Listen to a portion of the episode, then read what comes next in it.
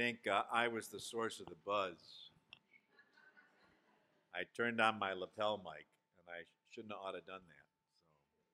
So it's great to be with you this morning. I look forward to the chance to speak with all of you at the reception and then with the vestry in a little bit after that. The goal, the climax, the fulfillment of God's reign is imagined in Scripture through several metaphors. A peaceable kingdom where predators and prey lie down together, a lush and productive garden, a beautiful royal city, and this morning in our gospel, a wedding banquet. In each of these images are themes of love and peace and equity, of use the old word shalom, a great and universal harmony. Jesus speaks of the end of things today in the parable from Matthew as a wedding banquet that is delayed. The bridegroom is expected, but has not yet arrived, and the bridesmaids are invited to live in a state of expectant readiness, prepared both for the groom's return and the possibility of his further delay. When the groom arrives suddenly, half the bridesmaids are unprepared and are shut out of the wedding banquet. Now, for the modern reader, I think that's us, there are several problems with this reading. For one thing, the kind of wedding banquet that is described has cultural elements that may seem sexist to us. All these women waiting on a guy. You know. For another thing, contemporary Christians are not expecting, as Matthew's community was, the imminent return of the groom. If the groom is Christ, then he ascended more than two millennia ago, and we are accommodated to his absence active expectation of Christ's return seems anachronistic at best.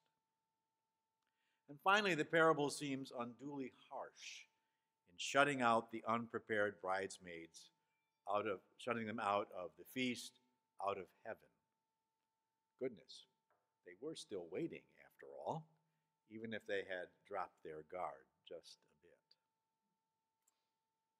It's important, I think, that we remember that Matthew was writing for his community, and that community was largely Jewish Christian that was trying to come to terms with Jesus as the Messiah and to relate that to Jewish expectations of the Messiah's imminent return.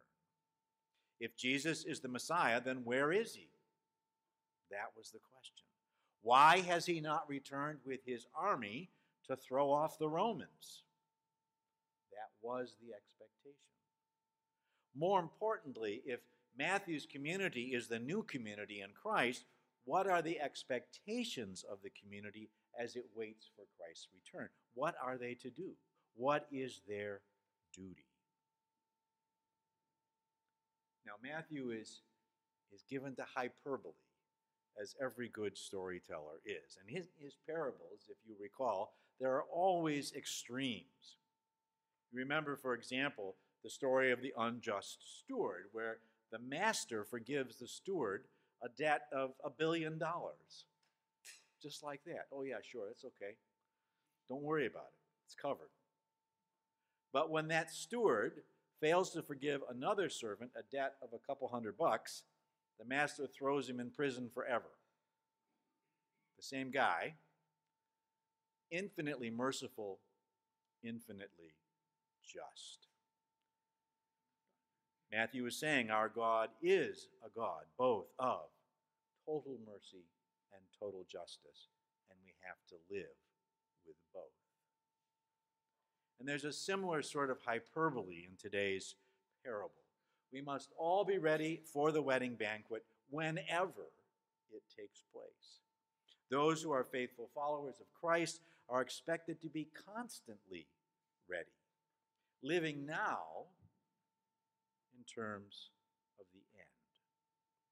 Our life in this world is to be shaped not by the world as it is, but by the world as it will be. A wedding feast celebrating the marriage of heaven and earth. And perhaps we can forgive Matthew for using the groom as an icon of heaven and the bridesmaids as icons of earth. In other words, although the marriage of heaven and earth is delayed, we are to live now as though it were accomplished. Living in this world as if it were already the peaceable kingdom. Keeping our lamps full of oil is a sign that we are prepared at any moment for heaven to begin. And failure to be prepared is a sign that we are not truly ready, or perhaps we really don't expect God's purposes to be accomplished. Matthew always is telling us parables, and we need to be very careful about parables. Parables are puzzles, they're like Buddhist koans, they can't be tied down.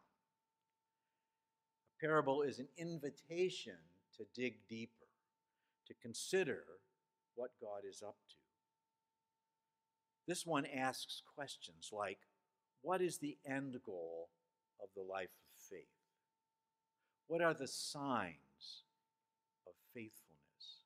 Are we living our lives now in terms of God's purpose for life? Are we ready now for life in the kingdom of heaven? If Jesus were to return today, would we be prepared to embrace the life that he has taught us. Now, if you find the questions challenging, that's the point. you get a sense of the struggles of Matthew's community and the struggles of the Christian church through the centuries. These are hard questions. These are hard questions. And the world is so much with us. And we are so shaped by the realities of our personal and corporate lives.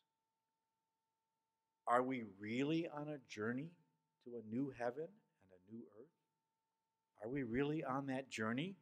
Or is the church simply something to make us feel a little better in the midst of our troubles? What does it mean, Joshua asked, to serve the Lord? You may have noted that earlier this week our presiding bishop released a powerful statement calling for the end of fighting in Gaza. And even for Michael, even for Michael, this was a very strong statement. He condemned the terrorism of Hamas, and he also condemned the bombing and blockade by Israel and he said that killing is not the answer to the problems that confront us, only love is.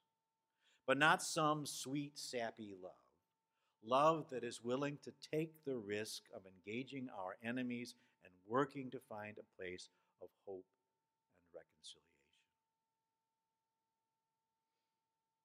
A powerful statement, a controversial statement, also, I think, a statement about living now in terms of the end. If the end of all things is a peaceable kingdom, if the end of all things is a feast where everyone has a seat, then how do we live now in terms of that final goal? How do we express our readiness? What do we ask of one another in the midst of our struggles and conflicts here on earth? How do we live out the expectation of reconciliation with God and one another. What else would we ask of Hamas and Israel than to stand down? What else could we ask? And if we're not ready to ask that, if we're not ready for the feast, does that not then convey our willingness to continue things as they are, to let the concerns of the present shape the future?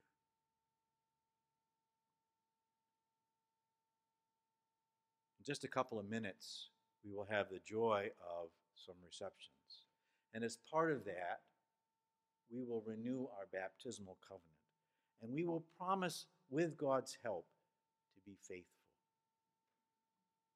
I invite you to think about what we are promising to worship God, to return to God whenever we fall away, to be messengers of God's love, to love others as we love ourselves, and to seek justice and peace for every human being.